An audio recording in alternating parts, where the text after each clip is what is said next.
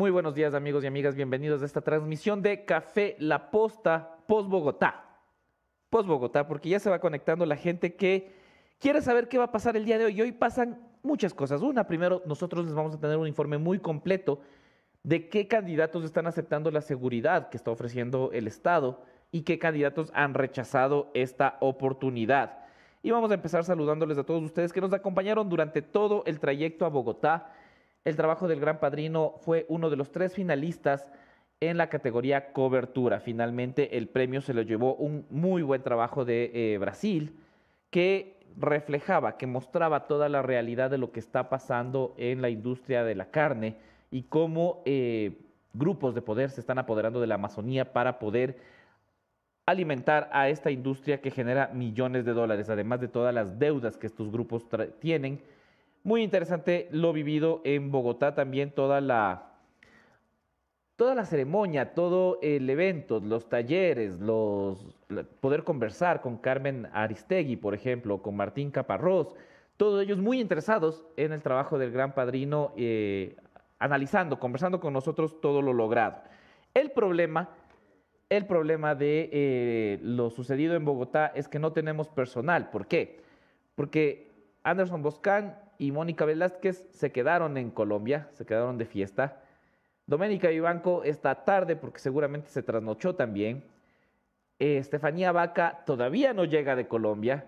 Así que, eh, y todo el personal, el resto del personal, acá estamos con pocos, estamos con, claro, el, Chema en los controles, Kevin Piedra también, eh, Viviana Guzmán, que está acompañándonos, la Vivi, Nando Tapia y, claro, la Tef Palacios, que eh, ustedes le, recordarán mucho por TikTok. Ella también está por aquí, no sé por qué llegó tan temprano, pero aquí está. Vamos a saludar a quienes también se han llegado. Indiana Montenegro dice, me gusta ese. Eh, sí, hoy este sombrero nuevo. Hola, buenos días a todos los integrantes de la posta, dice Luis Rodríguez. Eh, no ganaron porque se dieron cuenta de la investigación fue hecha por la Corte Constitucional. ¿Qué? No, Daniel, no, la Corte Constitucional no investiga, pero gracias por tu comentario. Clever Astudillo dice like número uno. Hola Clever, ¿cómo estás? Eh, ¿Quién más está por ahí? No hay audio, dice, dice Luis Rodríguez Cedeño. Pero si alguien comentó todo lo que dije, entonces sí hay audio. ¿Qué más? Eh, todo cinco dice desde Rusia, Luis Matute. Hablando de Matute, este 21 de, julio, 21 de julio en la Arena Top Media de Cumbaya, Matute, un concierto para recordar los ochentas, ya saben, ahí está todos listos para ir a la arena Top Media de Cumbaya junto al Paseo San Francisco. Ya saben, pueden comprar sus entradas en Ticket Show Matute. Ahí vamos a estar. Al menos la Moni, eh, entendería yo, el Nando también, porque también es de esa generación, y, yo. Así que ya saben, Matute. ¿Qué vamos a tener hoy? El día de hoy también vamos a contar con eh, Esteban Torres, candidato a la Asamblea, a la reelección por la provincia de Tunguragua, por el Partido Social Cristiano. Con él vamos a estar conversando un poco de cómo se ha desarrollado esta campaña y también cuáles son los alcances de eh, lo que se está trabajando ya y qué va a poder hacer la Asamblea Nacional. Además, recordemos que la semana pasada Viviana Veloz, yo, yo creo que Viviana Veloz cada vez que habla le, mata de las iras al, al presidente Guillermo Lazo, porque dijo que podrían reactivar el juicio político y podrían bajarse al presidente para que 10 días no sea presidente. Esteban Torres fue parte de quienes impulsaron el juicio político contra Guillermo Lazo y él también podrá conversar hoy de si es posible o no esta alternativa. Y también estaremos con Enrique Pita porque el calendario electoral ya se está cumpliendo, ya estamos avanzando, ya estamos en el mes previo a las elecciones, así que hay mucho movimiento. Ellos nos hablarán, eh, me refiero al CNE, el Consejo Nacional Electoral conversará sobre el presupuesto, sobre si se están cumpliendo los tiempos, sobre si vamos a tener alguna novedad y sobre las 31 organizaciones inscritas para apoyar el sí y el no en las consultas populares por el Yasuní TT y el Chocó Andino. Hoy también vamos a estar viendo cuáles son estas organizaciones políticas. ¿Qué más tenemos por aquí? Vamos a revisar más saludos mientras se incorpora Doménica Vivanco, que todavía no llega a la oficina. Eh, buen día, Javi. Son ganadores porque el Lazo se va en un par de meses. Hola, un saludo desde Toronto. Muy buen trabajo, amigos. Llegué tarde, no sé qué like me toca. Bueno, van apenas 36 likes, así que este es el momento en el que ustedes pueden comenzar a dar like para empezar esta transmisión y también para comentarles que tenemos muy buenas recomendaciones para todos ustedes, porque si quieren tener el apoyo legal para ustedes o para su empresa, la abogada Karina Morales de Domus Lex SAS es la mejor opción. ¿Por qué es la mejor opción? Porque tiene cobertura en Guayaquil, Quito, Galápagos, Manta y Loja. Además, son expertos en materia constitucional, societaria, uniones de hecho, civil, laboral, notarial, bienes raíces, marítimo, mediación, en todo. Así que ya saben, Domus, Lex, SAS, para que puedan tener el mejor asesoramiento legal. Vamos a avanzar también con eh, las noticias, porque hubo mucho, mucho pasando en el país durante el fin de semana. Se cumplieron también las marchas del orgullo en Quito y Guayaquil. Y aquí hubo una novedad. Mientras en Guayaquil el señor alcalde Aquiles Álvarez se opuso de alguna manera a algunas expresiones de, propias de la marcha, en Quito, en cambio, Pavel Muñoz, alcalde de Quito y también miembro de la Revolución Ciudadana, salió con todos los colores a desfilar con todos los integrantes de la comunidad LGBTIQA más eh, y, y por venir. Así que vamos a pasar con los principales hechos noticiosos, amigos, amigas. Esto es En Caliente. Por ti, mujer, es el nuevo programa de la Prefectura de Pichincha dirigido a mujeres sin acceso a servicios de salud ni ingresos. Con un pago de tan solo 5 dólares anuales, recibirás dos atenciones en medicina general, dos consultas en ginecología, una mamografía, un examen de Papa Nicolau y laboratorio clínico en los centros médicos de Pichincha Humana de El Beaterio y El Condado. Regístrate en www.pichincha.gov.es. Prefectura de Pichincha. Autorización número 3034. Elecciones anticipadas 2023 y consultas populares Yasuní y Chocó Andino.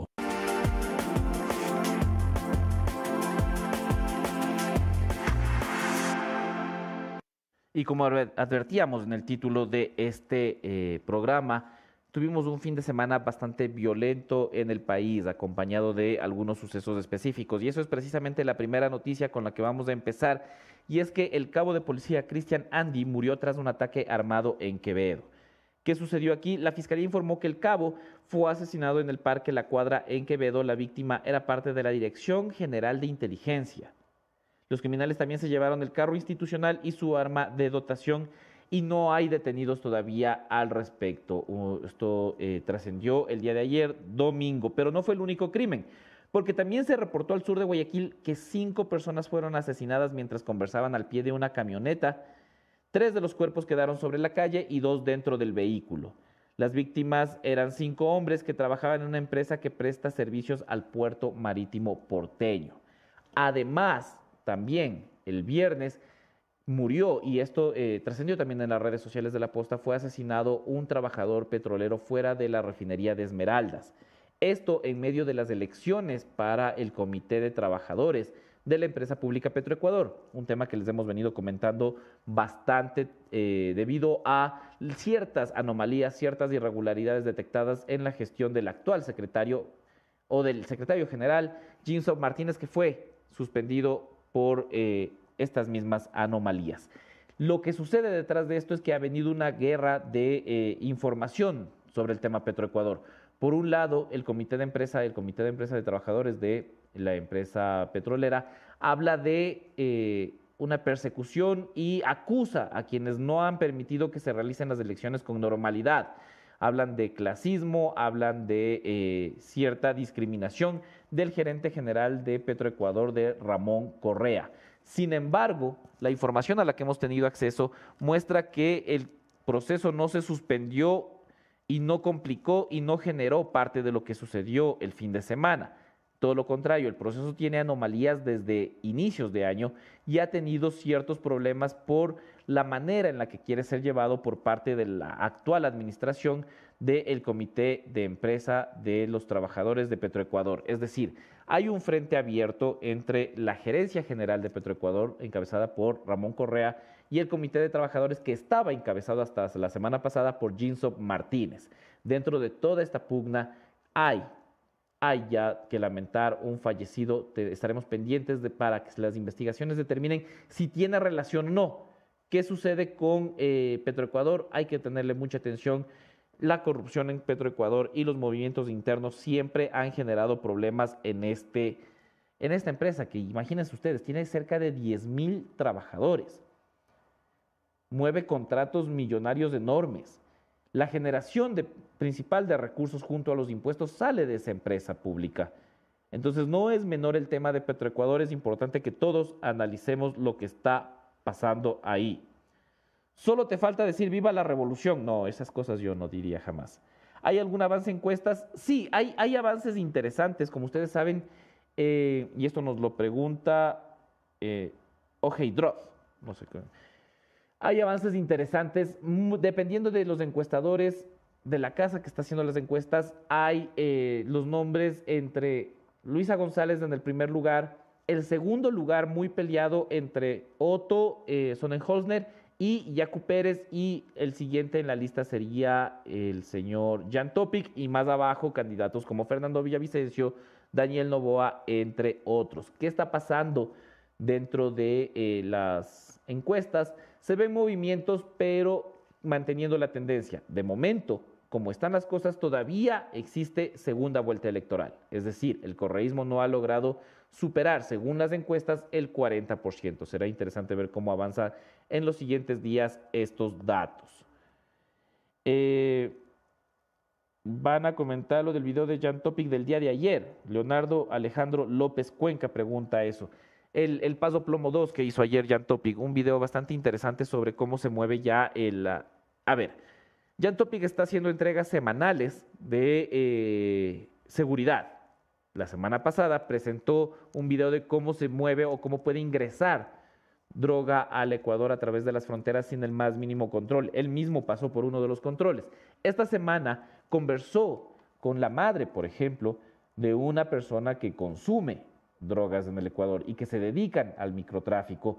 Una visión bastante interesante acompañada de eh, lo que dice el candidato de qué hacer para frenar estos eh, este mal, este flagelo en la sociedad. Eh, entonces, ¿qué más? Si hay segunda vuelta y el correísmo va a perder. Si hay segunda vuelta se le complica la cosa al correísmo, evidentemente. Luisa González y Andrés Arauz. ¿Ustedes han oído algo de Andrés Arauz, por cierto? Nada, ¿no? Andrés Arauz. Los Alvarado, de lo que nosotros supimos, le pidieron, no le pidieron, le dispusieron que no dé entrevistas. Entonces Andrés Arauz no ha aparecido mucho. Eh, no se olviden de los petrodólares Villavicencio y la lava. ¡Ey! bueno, el candidato Fernando Villavicencio, yo le vi hacer un video de Ironman. Ustedes vieron el video de Ironman. Estaba como, como gracioso.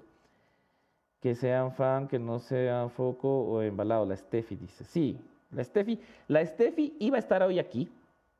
Y este reclamo es público. Pero la Steffi, Juan José Albán, Danilo Castro. Eh, alguien se me está escapando por ahí. Pero ellos compraron entradas, eh, compraron boletos para regresar hoy. El Jeff. Así de abusivos. Hoy van a regresar recién. El festival se terminó ayer. La premiación fue el viernes. Los niños regresan el lunes. Qué lindo.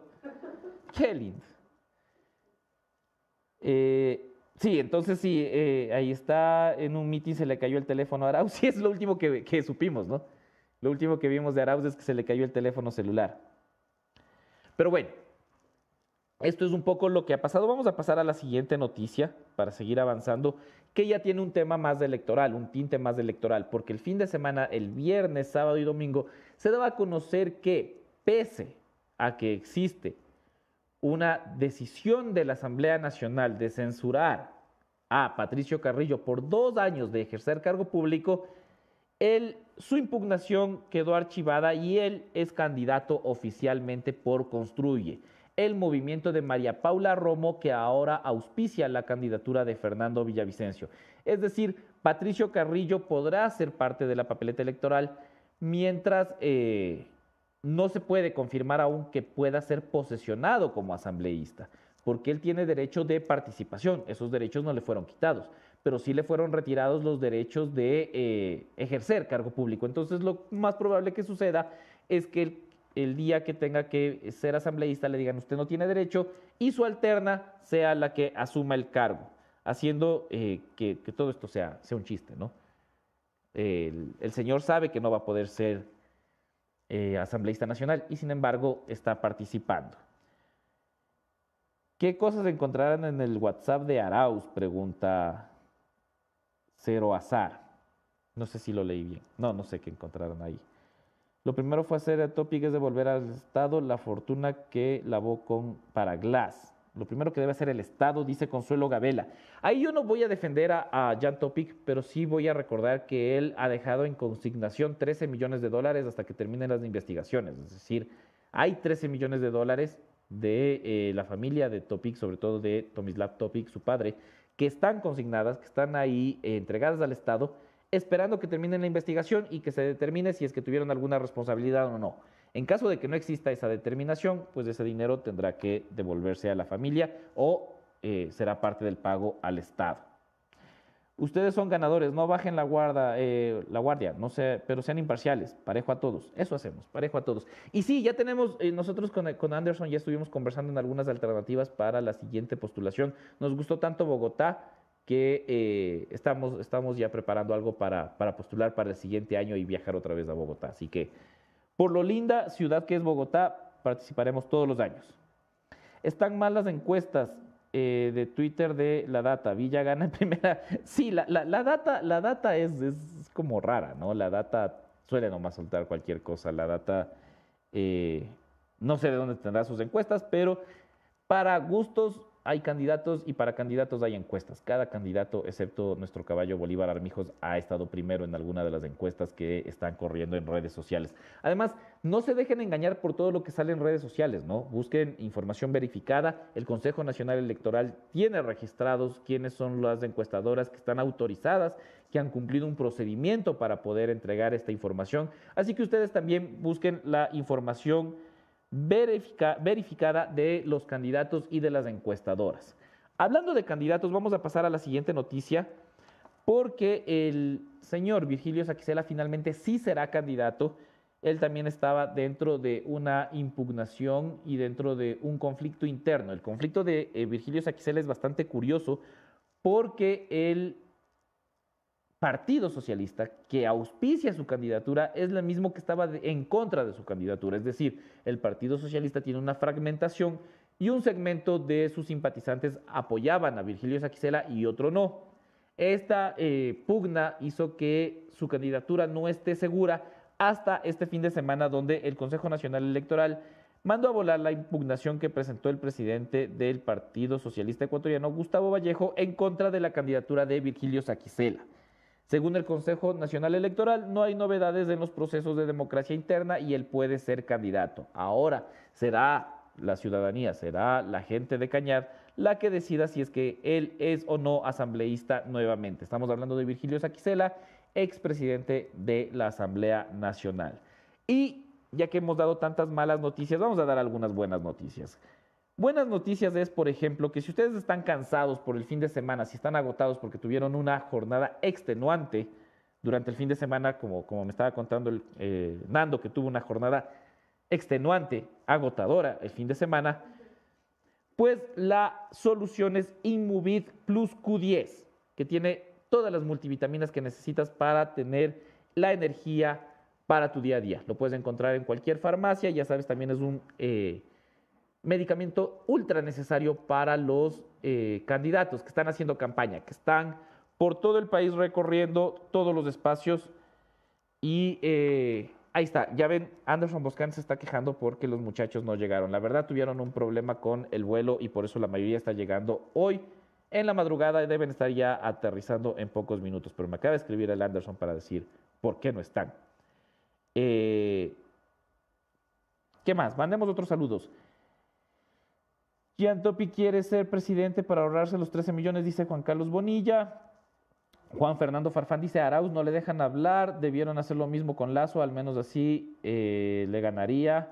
John Zambrano, ustedes son bien suspicaces, no me vengan a decir que esos 13 millones son coincidencias o errores de buena fe. No, la verdad es la justicia la que está investigando. Yo te digo cuál es la figura en la que están los 13 millones. O sea, no... De ahí, yo espero que la justicia haga su trabajo y determine lo que tenga que determinar. A ver, la misión de Topic es allanar el camino para Nebot en 2025, dice Gustavo. La misión de Luis es allanar el camino para Correa. Ese es el juego en el que estamos metidos, dice Gustavo. Un mm, criterio interesante. Eh, creo que es una falta de respeto que no esté el staff completo. Dale un ratito a la Dome. La Dome está alistándose ya para salir también en pantalla.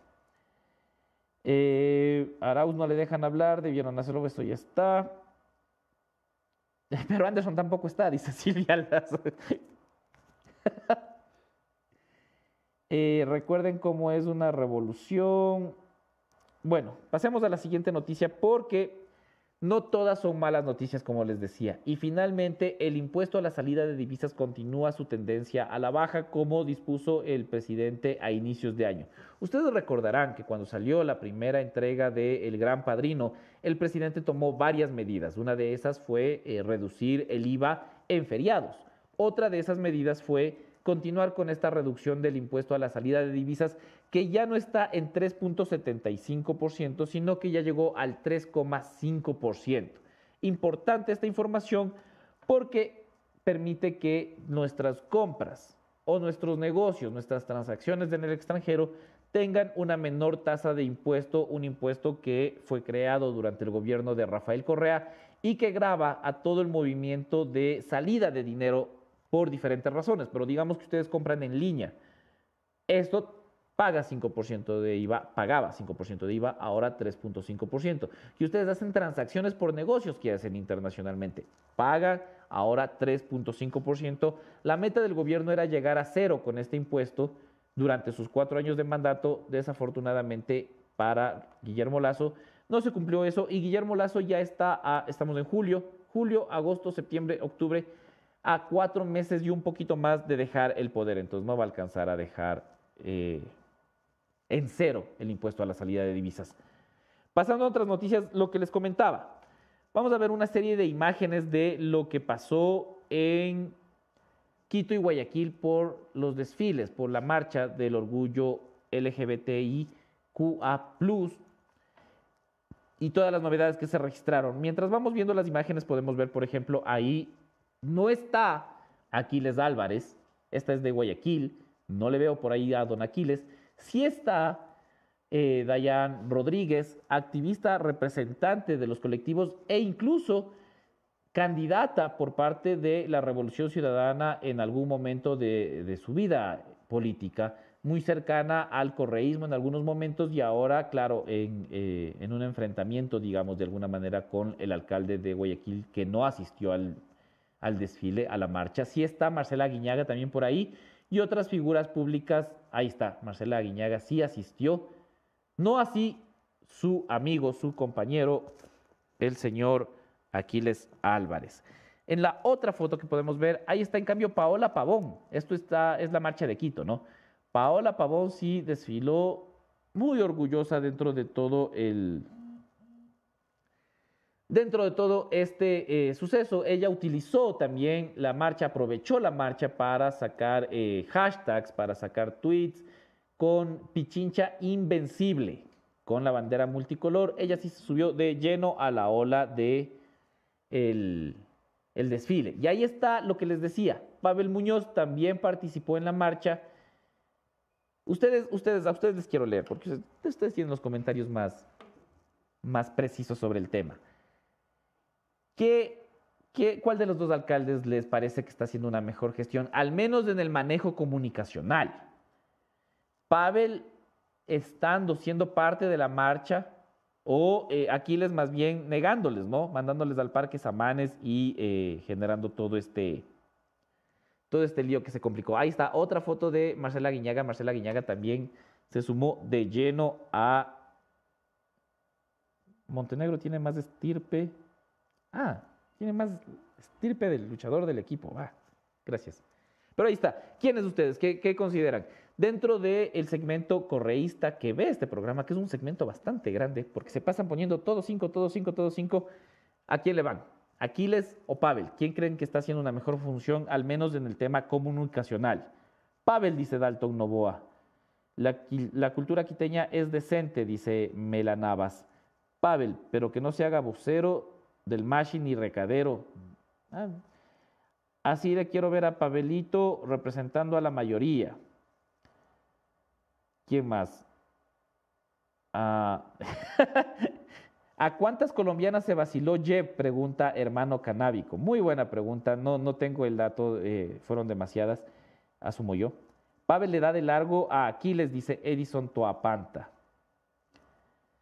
Bien, mientras seguimos avanzando, sí, creo que Pavel, Pavel tiene más, más simpatizantes dentro del, dentro de lo que opina la ciudadanía. Vamos a pasar a una noticia triste, bastante triste, porque desafortunadamente la locomotora del Carchi tuvo que dejar el Tour de Francia por una fractura. Richard Carapaz inició el torneo, eh, la etapa 1 del Tour de Francia con el equipo EF Education, pero no continuará en la competencia porque se fracturó la rótula izquierda, 22 kilómetros antes de llegar a la meta. Así que mucha fuerza para Richard Carapaz, que desafortunadamente no podrá ser parte de todo el Tour de Francia. Una lástima, sin lugar a dudas, eh, una de nuestras máximas glorias deportivas que no haya podido ser parte de este proceso. Y ahora, yo solo, yo sé que tenemos el segmento del kilometraje, pero me gustaría mostrarles la explicación que dio Javier Herbas a los reclamos del correísmo y de algunos sectores de que él tiene empresas en paraísos fiscales, que tiene dinero en eh, empresas offshore. Cuando esté listo el video podremos ver lo que dice Javier Herbas sobre los paraísos fiscales y dónde están sus recursos. Vamos a verlo. Bienvenidos a mi paraíso. En este paraíso están invertidos mis bienes y mi capital. En este paraíso se generan plazas de trabajo, llevamos productos para el mundo y traemos divisas que son invertidas aquí. Este paraíso es un Ecuador productivo. Por cierto, mi paraíso no queda en Panamá, queda en Panamericana Norte. Seguridad, obras, salud, SOS. En la Panamericana Norte. Creo que eh, bueno, con eso queda un poco saldado el tema. Eh, Javier Herbas eh, insiste en que él no tiene dinero en paraísos fiscales, que no tiene empresas en paraísos fiscales. ¿Y por qué esto es un, tema? Porque ustedes recordarán que durante el gobierno de Rafael Correa se prohibió, mediante consulta popular, que los funcionarios públicos tengan dinero, tengan recursos en paraísos fiscales. Entonces, esto estuvo hecho muy, pensado para la candidatura de Guillermo Lazo por parte del correísmo, pero ahora ya ya ha afectado a otros, a otros, como por ejemplo a Diego Ordóñez, que también fue vinculado por un tema similar, pero no abandonó el cargo por eso, pese a que es eh, lo que dice, lo que dicta la norma. Y ahora Javier Herbas también ha aclarado eso. Vamos a pasar con el siguiente punto. El siguiente punto es lo que les habíamos ofrecido el día viernes.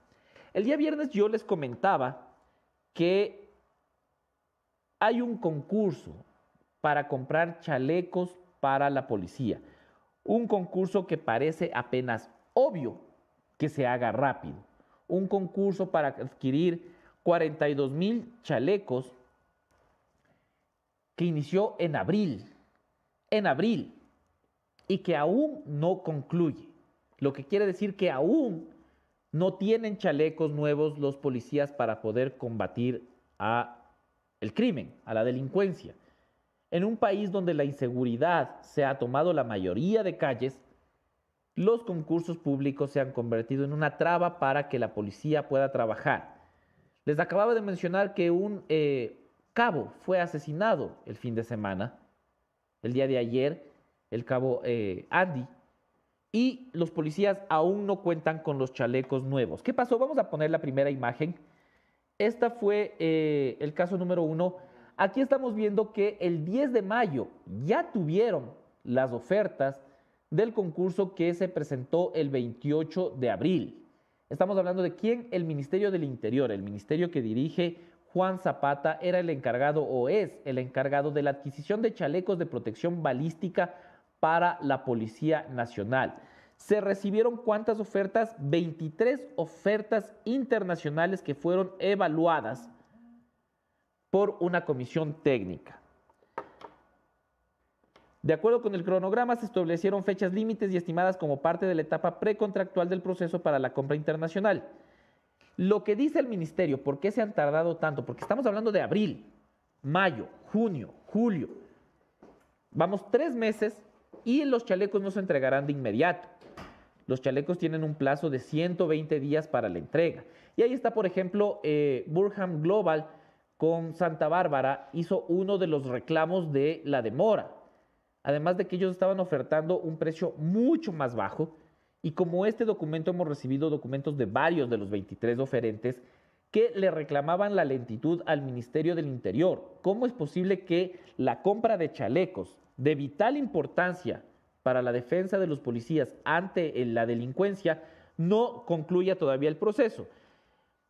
Eh, lo que nos ha dicho el Ministerio del Interior es que luego de todas las preguntas, impugnaciones, cuestionamientos que tuvo el concurso, la Comisión Técnica elaboró el informe de recomendación de adjudicación del proceso de compra internacional con un ahorro del presupuesto referencial de 6 millones de dólares, es decir, del 19,66%. Esto pasó el 27 de junio, es decir, la semana pasada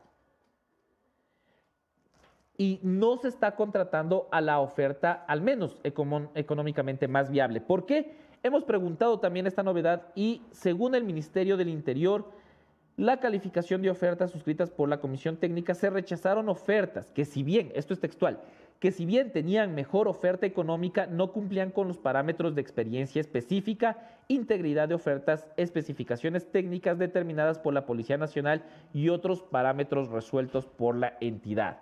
Esto ha sido altamente cuestionado por varios oferentes que han llegado hasta esta redacción diciendo que sus productos cuentan con toda la certificación internacional necesaria que cumplen con los requisitos para proteger a los policías, que es el bien más importante al final del día, que nuestra policía tenga los chalecos y tenga los equipos necesarios para combatir a la delincuencia pronto. Si el concurso se inició en abril, si el ofrecimiento viene del año pasado por parte del gobierno nacional y todavía no hay los chalecos, todavía la policía no cuenta con estos chalecos, sí existe un problema. Ahora, hay otra novedad más de la que estaremos pendientes de realización. Aparentemente, y esto es por lo que nos han comentado, como les digo, los varios oferentes que han llegado hasta acá, se está asignando el contrato a una empresa que, aparte de ser más costosa, tiene eh, fallas técnicas. Por ejemplo, entregó las ofertas tarde, fuera del proceso. Si esto es cierto, lo que va a pasar es que se le, va, a suspender esa asignación, no se le va a contratar y se contrataría a la segunda mejor calificada de las tres finalistas de entre las 23. Y ahí es donde surgen varias suspicacias por parte de los oferentes. Nosotros estamos revisando todas las ofertas todas las especificaciones técnicas para que esto se convierta en una compra justa, en una compra legal para los... Eh, para las empresas internacionales que están ofertando, para la policía que tenga buenos productos y finalmente para la ciudadanía que se sienta resguardada. Esta, esta información, que es como les digo, eh, lo que estamos sacando del sombrero del mago, también muestra algunas novedades. Y además, vamos a terminar con esto. ¿Cuándo se entregarán los chalecos a los uniformados? una vez que termine el proceso, 30 días después, es decir, ni siquiera sería este mes, no sería en julio, sería en agosto, se entregarían los primeros 5 mil. 60 días, es decir, en septiembre, contando agosto, septiembre, se entregarían otros 7 mil. En 90 días se entregarían otros 15 mil en 120 días. Mucha atención con esto, porque ya estamos hablando de un proceso que se tomaría casi un año desde que se hizo el anuncio hasta que se entreguen los chalecos. Se entregarían en 120 días 20.570 chalecos y apenas a los 140 días después de la firma del contrato, que todavía no ha sucedido, después de 140 días se entregarían los 4.300 chalecos restantes. Es decir, vamos casi un año desde el ofrecimiento de la compra de chalecos para la Policía Nacional para combatir la inseguridad. Vamos a tener recién todo el equipo si es que se firma el contrato ya. Nosotros estamos extendiendo la invitación a el ministro del Interior, Juan Zapata, para que pueda venir a explicar acá cuáles fueron las motivaciones, las impugnaciones, los cuestionamientos que hicieron que este contrato de vital importancia para el país se haya retrasado tanto. Quizás lo único que se ha retrasado tanto que la, eh, como la compra de chalecos balísticos para la Policía Nacional es Doménica Vivanco, que ya está con nosotros en estudio y que ya se conecta en este momento. Amigos de la Posta, buenos días. Mil disculpas antes que nada con todos ustedes por el retraso.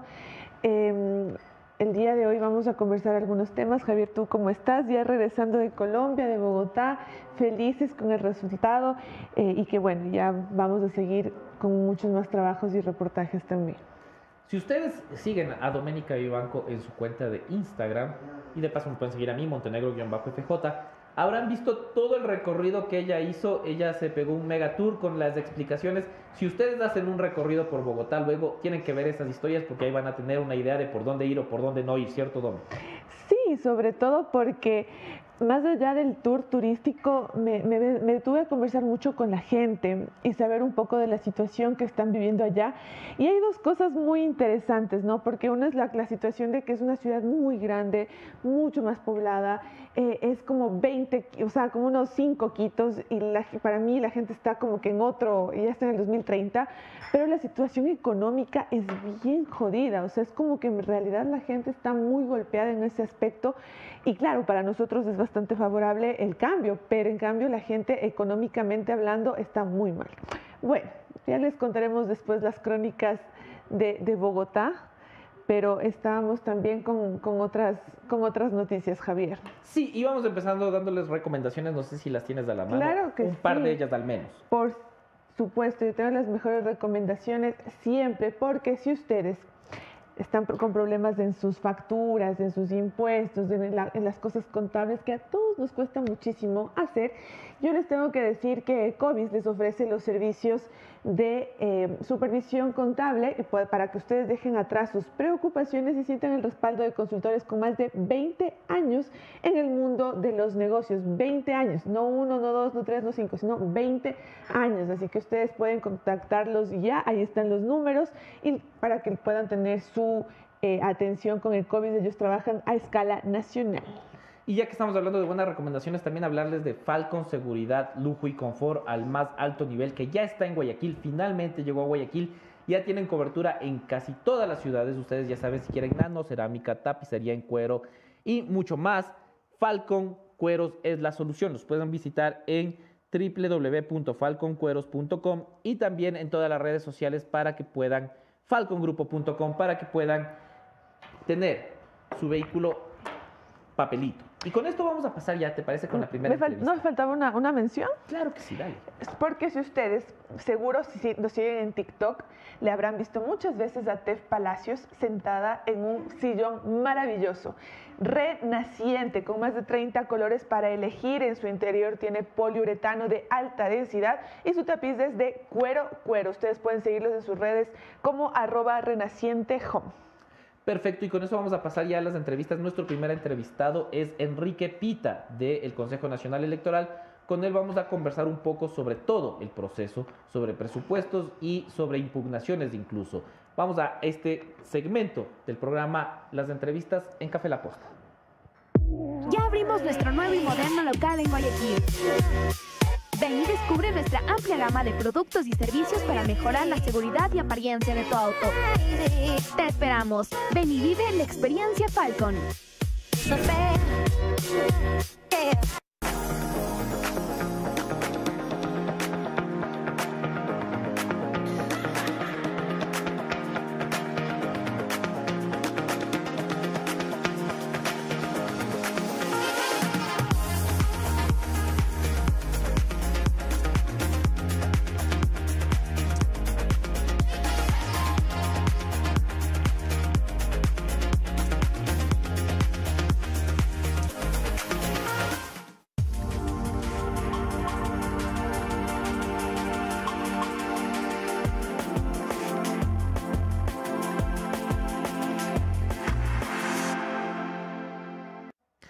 Por estar conectados. Ya saben, si quieren toda la información, pueden seguirnos en todas nuestras redes sociales, en Instagram, TikTok, Facebook, Twitter, YouTube, además de La Posta Cuenca para tener noticias de la bella provincia de La Suay. Estamos conectados ya con Enrique Pita, él es vicepresidente del Consejo Nacional Electoral y está muy atento. Estos son los, días difíciles del Consejo Nacional Electoral, ¿no? Hartísimo trabajo. Eh, ingeniero, ¿cómo está? Muy buenos días, gracias por aceptar la entrevista. Hola, buenos días. Un gusto enorme conversar con ustedes. A sus órdenes. Eh, lo primero que le quiero preguntar es el tema presupuestario, porque es un tema delicado, porque es un tema que puede complicar tiempos La asignación presupuestaria total por parte del Ministerio de Finanzas ya se ha cumplido, ya cuentan ustedes con los recursos para operar al 100%? Sí, señor. Si bien es cierto, al comienzo hubieron algunas discrepancias de criterios respecto a la importancia o el destino de los recursos que se habían presupuestado, todo fue aclarado y ya en este momento la ejecución presupuestaria está marchándose en una forma satisfactoria. Importante definir el hecho de que no es que nosotros recibimos recursos, no es que nos transfieren millones de dólares a la caja del Consejo Nacional Electoral. Se nos aprueba un presupuesto y se nos aprueban partidas presupuestarias. Esto nos permite hacer las contrataciones de bienes y servicios, elevar a concursos públicos ciertas adquisiciones, etcétera. Pero al momento estamos con los recursos eh, en forma satisfactoria eh, en cuanto a su asignación por parte del Ministerio de Finanzas. Una vez superado el tema financiero, que siempre es un problema inicial, los siguientes problemas son los temas de impugnaciones a las candidaturas y eh, los debates que se llevan incluso al Tribunal Contencioso Electoral. Actualmente, ¿hay todavía temas eh, pendientes con candidaturas que permitan o que impidan más bien que ya se puedan ir imprimiendo las papeletas para comenzar a ganar tiempo? Dada la excepcionalidad de este proceso, en una, en una reunión de con organizaciones políticas, en un consejo consultivo, eh, se establecieron los tiempos, se conciliaron con ellos los tiempos. Y el tiempo para eh, tener, y el plazo máximo para tener todas las candidaturas se estableció como domingo 6 entendiéndose que en todo ese periodo, desde que iniciaron los procesos de democracia interna, 25 de mayo, se tenían que cumplir con todas las actividades pertinentes. Inscripción de candidaturas, que fue previsto para, eh, para entre el 28 de junio y el 13 de junio. Sin embargo, se han venido dando una serie de situaciones como esta que usted menciona, de impugnaciones y reclamos respecto a, a candidaturas lo que nos lleva al momento en el que solamente tenemos siete binomios aprobados ya en firme, por decirlo así. Hay uno, el candidato Herbas, que está siendo impugnado ante el Tribunal Contencioso Electoral. De asambleístas nacionales también tenemos siete, porque también hay una impugnación ante el Tribunal Contencioso Electoral, esto es por el candidato Carrillo. Eh, por otro lado, a nivel de provincias, solamente tenemos nueve provincias con un 100% ya de inscripciones aprobadas. Y me refiero a Suay, Bolívar, El Oro, Esmeralda, Imbabura, Pastaza, Santo Domingo de los Áchilas, Tungurahua y Zamora Chinchipe. Por ejemplo, Pichincha y Guayas están seriamente retrasados. Están en el 52% la primera y en el 58% la segunda. Yo espero que hasta el domingo 6 tengamos el listado total de candidaturas, porque esto puede, puede complicar el inicio de la campaña electoral, que está previsto para el martes 8 hasta el jueves 17. ¿Cuáles son las principales impugnaciones que existen? Me, preocupa, no tenía el dato de Pichincha y Guayas, pero que lleven 52 y 58% da cuenta, como usted dice, de un serio atraso en los tiempos. ¿Qué se está impugnando? ¿Se impugna mucho eh, candidaturas por falta de requisitos, de documentos o eh, temas un poco más graves, digamos, como la impugnación que se hace a Javier Herbas por aparentemente, supuestamente tener eh, recursos en paraísos fiscales? Bien, hay, hay, problemas con la inscripción de candidaturas que son materia de decisión de las juntas provinciales electorales en las provincias y del IO eh, del Consejo Nacional Electoral. Y cuando se refiere de aspectos de, de, formalidades incumplidas que se mandan a subsanar. Pero las organizaciones políticas pueden eh, presentar observaciones y presentar sus su reclamos porque, por ejemplo, de acuerdo a ellos, deben, eh, deben pagos respecto a este tema de manutención de menores, a cumplir con esta obligación por otro lado, hablan eh, recursos. Es más, hay organizaciones políticas que internamente sus propios candidatos han presentado recursos porque no fueron considerados en los listados finales cuando ellos sí participaron en los procesos de, democracia interna. Es decir, es muy variado el asunto. Y por supuesto, organizaciones políticas que presentan una serie de certificados respecto a que eh, tiene obligaciones pendientes con la justicia o porque debe eh, recursos al SRI y, esto es lo que atrasa, porque al final puede, pueden no ser, no ser fundadas, pero hay que atenderlas. Y esa es la obligación de las juntas provinciales electorales puede subir de nivel ante el, ante el Consejo Nacional Electoral y aún así puede ser llevado ante el Tribunal Contencioso Electoral. Ingeniero, vamos a pasar con la Domi Vivanco, que también tiene algunas preguntas sobre todo el proceso electoral. Gracias. Ingeniero, buenos días, ¿cómo está? Qué gusto saludarle. Eh, más o menos lo que usted nos dice para resumir es que las candidaturas que están demoradas de aprobarse básicamente son porque las organizaciones sociales eh, presentaron las solicitudes como se les cantó.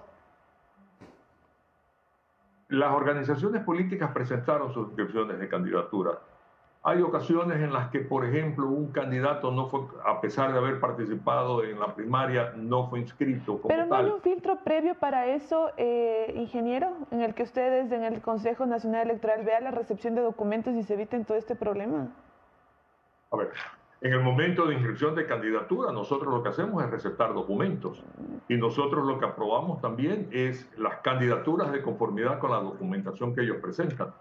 El derecho a presentar impugnación lo tiene cualquier eh, organización política respecto a esas candidaturas inscritas. O, como yo lo he mencionado, la posibilidad de que una persona de la misma organización política, mire usted el caso específico de lo que está sucediendo con el, con el candidato eh, expresidente de la Asamblea Nacional. Él ha sido inscrito porque su nombre fue considerado y participó en el proceso de democracia interna de la provincia de Cañar. Es decir, la directiva provincial de Cañar tenía la autoridad suficiente para hacer ese proceso de democracia interna, registrar esas candidaturas e inscribirlas. Eso ha sido materia de una impugnación por parte de las autoridades nacionales de la organización política, que ya fue negada primero por la, Junta Provincial y ahora por el Consejo Nacional Electoral, por el Pleno del Consejo Nacional Electoral. Pero eso no ha permitido que esa, esa lista obviamente esté en pleno. Y así por el estilo hay otra situación. Ingeniero, ¿y usted cree que, o sea, entonces hasta el 6 van a tener todo subsanado? ¿Qué pasa si no? Confío en que sí.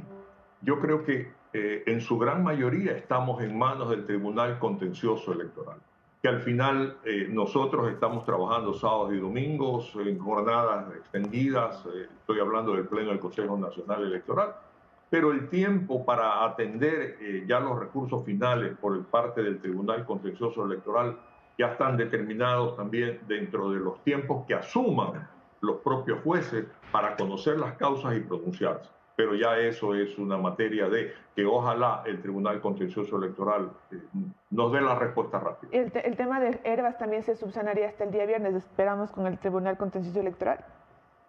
Es correcto, así es. ahora, no existe pronunciamiento de eso. Ahora, eh, también quiero aclarar un poco. Eh, hace una semana fue noticia de que Bolívar Armijos renunció al Fondo de Promoción Electoral.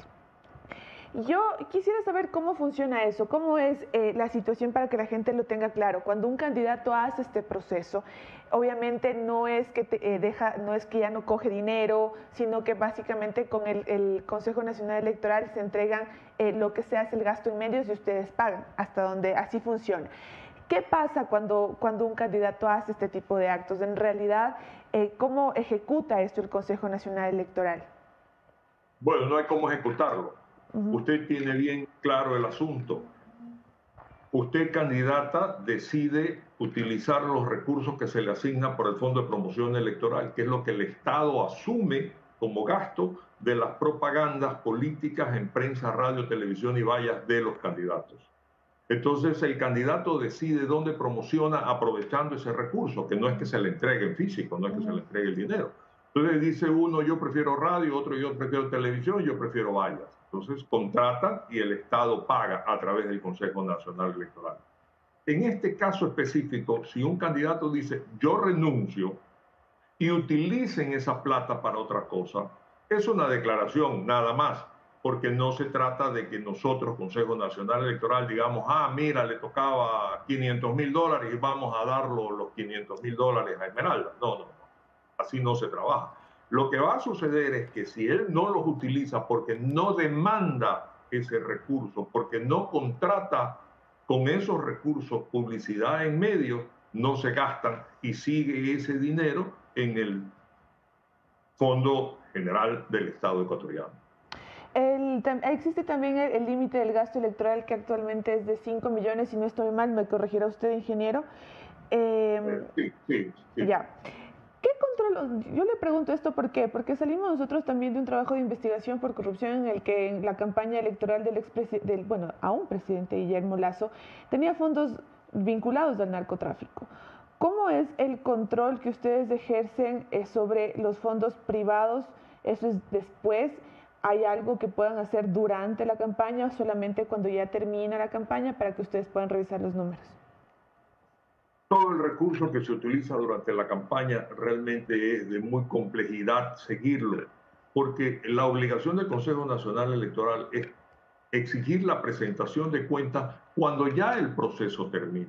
Y obviamente usted comprenderá que los candidatos y las organizaciones políticas presentan cuentas que se ajustan a los límites de los gastos electorales. Se puede cuestionar en un momento dado un donante, por ejemplo, porque se verifica que no tenía pues, los antecedentes para donar un valor X que está reportando la organización política. Pero en el interín, ya ahora, cuando estamos en campaña o cuando entremos ya a la campaña y esos gastos desmedidos que evidentemente alertan o llaman la atención, ya serían materia de otra institución, no del Consejo Nacional Electoral que tiene obligaciones específicas por ley, WAFER, por ejemplo podría comenzar a investigar de dónde son los orígenes ilícitos de estos recursos, porque ellos tienen acceso a las cuentas en el sistema bancario, porque ellos pueden ir a Contraloría, porque ellos pueden hacer, tienen la autoridad para hacer toda esta investigación. Nosotros solamente investigamos y nos acogemos cuando nos entregan las cuentas y hacemos el análisis de la justificación del origen y destino de los gastos. Para finalizar ya, para pasar con, con el Javi, eh, hemos visto a los candidatos por las redes sociales eh, ya haciendo recorridos, yendo por un lado, yendo por otro sitio. La campaña no ha comenzado formalmente. ¿Qué y usted ha sido uno de los que más ha denunciado, por ejemplo, la campaña anterior de todo el movimiento antes de hora, de todo el movimiento cuando no es legal. Eh, eh, que esto estén haciendo los candidatos en este momento en redes sociales, ya con estudiantes, ya recorriendo, ¿se puede considerar campaña? ¿Cómo es la situación en ese caso? Lamentablemente las redes sociales son incontrolables. Eh, en este momento una campaña eh, solamente se puede llevar en medios legítimos como prensa, radio, televisión y medios digitales reconocidos. Todo lo que se hace en campaña... ¿Y entrevistas, todo eso? Perdón. Entrevistas, eh, videos. no, no, eso sí se puede. Okay. O sea, definitivamente todavía eh, salvo cuando entremos en campaña y haya, y haya entrevistas en donde se oriente y, sea muy tendencioso el asunto, uno podría pensar que no está bien, pero al final todo lo que es la actividad propia de los medios no se considera como campaña electoral. Ok, gracias, ingeniero. Ingeniero, uno de los problemas más importantes que ha tenido eh, cualquier elección en los últimos años, sobre todo la última, ya no sale, ya no es específicamente del CNE. Yo creo que el CNE dentro de todo no ha tenido novedades extraordinarias, digamos, pero sí las encuestadoras que hablan de exit poll, las encuestadoras han tenido varios problemas. ¿Se ha hecho, se ha corregido de alguna manera esto para tratar de evitar que volvamos a tener resultados que no se, eh, no se compadecen con la realidad al final de una elección? Bueno, le correspondería a las encuestadoras corregir, no a nosotros, porque nosotros lo que hacemos es proclamar los resultados formales que se generan una vez que en las juntas receptoras de votos se cuentan las actas. Y esas actas son escaneadas y siguen todo un viaje y todo un proceso. Mire usted, permítame compartir con usted esta información, sé que estamos concluyendo. A partir de hoy día, el Consejo Nacional Electoral eh, acá en Guayaquil, yo estoy en Guayaquil, acá en Guayaquil, va a iniciar un proceso de difusión a medios, organizaciones políticas, organizaciones sociales, de cómo opera el sistema informático nuestro, desde que se genera el acta en la junta receptora de voto, es escaneada y cómo es el viaje en todo el sistema este que, que se prevé para garantizar la inviolabilidad del voto, la trazabilidad si se produce alguna situación anormal que pueda estar eh, manipulando un resultado, etc. Es una respuesta que queremos dar nosotros como Consejo Nacional Electoral, a la cantidad de versiones, afirmaciones, comentarios realmente descabellados, que, que, que, no tienen sustento en ninguna clase, que parece que fuera un concurso de cuál se inventa una tontería más grande respecto a cómo es el sistema electoral del Consejo Nacional Electoral. Ingeniero, muchísimas gracias por esta entrevista y por compartir un poco de eh, lo que está pasando ya y cómo se va desarrollando el proceso electoral. Le estaremos invitando pronto para seguir viendo los avances. Muchísimas gracias. Siempre a sus órdenes. Gracias. Ha sido Enrique Pita, vicepresidente del Consejo Nacional Electoral, que ha aclarado varios puntos, ¿cierto, Dome? Interesante lo del avance de de las candidaturas sobre los asambleístas, sobre todo en Pichincha y Guayas, que están a un 50% totalmente aprobadas, faltando solamente cuatro días para que todo se cierre y estando básicamente a un mes de iniciar la campaña electoral. Hay muchas cosas que subsanar y no solamente hablamos de las impugnaciones, sino también ya de problemas de que se ingresan en el momento del papeleo, que le faltó el certificado de no tener un proceso judicial, me parece totalmente, no tiene justificación, creo que es algo que, que es de las primeras cosas que la organización, que el movimiento político debe anexar cuando está presentando un candidato, ¿no crees? Claro, totalmente. Vamos a pasar con nuestro segundo entrevistado, sin, eh, no sin antes recordarles algunas otras menciones que la Dome también tiene por ahí, ¿cierto, Dome? Yo soy, hoy soy la chica de las menciones. No, tenemos 25 cada uno. Qué hermoso. A ver, porque ustedes, si es que están pensando en su seguridad, en cómo estar más seguros, cómo sentirse más seguros. Ustedes, el mejor sinónimo de seguridad es poder vivir sin los riesgos que nos rodean. Por eso Kaiser, asesores de seguros con 25 años de experiencia y con personal altamente capacitado, eh, les brinda respuestas oportunas en momentos decisivos de su vida, en esos momentos en los que la inseguridad y todas las cosas que pasan aquí en el país nos están asediando y estamos de malas. Esta es la solución. Exactamente. Y yo tengo una recomendación para nuestro invitado del día de hoy. Porque estoy seguro que él en octubre va a estar muy feliz porque en octubre no solo es el último mes de Guillermo Lazo como presidente de la República, sino que también es el Social Media Day, la octava edición que se realizará el 12 de octubre en Guayaquil y el 16 en Quito. Todo el manejo en redes sociales, publicidad en línea, inteligencia en el marketing digital, estrategias efectivas y mucho más. Ustedes ya pueden reservar su lugar en www.socialmediaday.es y recuerden la cita en Quito y Guayaquil. Quito 16 de octubre, Guayaquil 12 de octubre. Así que ya saben, interesante, ¿no? Porque será el último mes de Guillermo Lazo como presidente. Y yo creo que si Guillermo Lazo tiene pesadillas con algunos asambleístas, sin lugar a dudas, hoy tenemos a uno de ellos aquí. Se trata de Esteban Torres. Esteban, ¿cómo estás? Qué gusto. ¿Cómo estás? Porque cuando yo eh, creo que el presidente, oye, Esteban Torres, Viviana Veloz también, debe ser como que, ah, no, no, no, le cae muy bien. Y quisiera ver si es que podemos hacer esto, no sé si se puede, Chema, pero si se puede hacer esto una conversación entre los tres para que la Dome también eh, interactúe y, converse para hacerlo mucho más fluido. Sí, candidato a la reelección. ¿Por qué volver a la Asamblea, Esteban? Una buena pregunta y me lo dijeron muchísimos. ¿Por qué no te esperaste al 2025? ¿Por qué vuelves? Bueno, yo sentí que esta elección está muy ligada a la que hubo hace dos años y por eso he decidido participar nuevamente a la Asamblea. Por mi provincia, eh, hubo también la posibilidad de estar en una lista nacional, pero eh, prefiero, como digo, someterme a ese examen de mis votantes, de mis electores, para que sean ellos los que decidan si quieren que esté en la Asamblea o que quizás ya no esté. ¿Cómo, ¿Cómo, ves tú el ambiente? Yo te leía ayer en redes sociales hablando de los ataques de otros movimientos, de otros partidos, de otros políticos. ¿Cómo ves el ambiente en una elección para año y medio de funciones? Bueno, la gente todavía, y, eso he hecho yo este, este último mes, he recorrido eh, por las calles, he saludado con la gente. La gente todavía no sabe que hay una elección. Eh, la gente no sabe que vamos a tener elecciones el 20 de agosto. Eh, la gente no sabe que también se va el presidente. Es decir, hay mucho desconocimiento de la ciudadanía sobre el proceso electoral y por supuesto apatía. Yo creo que hay una crisis institucional, no solo de la política, de las, eh, de, las instituciones, policías, militares, eh, justicia, fiscal. Es decir, hay un cansancio generalizado y por eso en esta elección yo te diría que hay mucha apatía, pero también hay ese sentimiento de que las cosas podrían estar mejor de lo que están hoy, que están muy mal.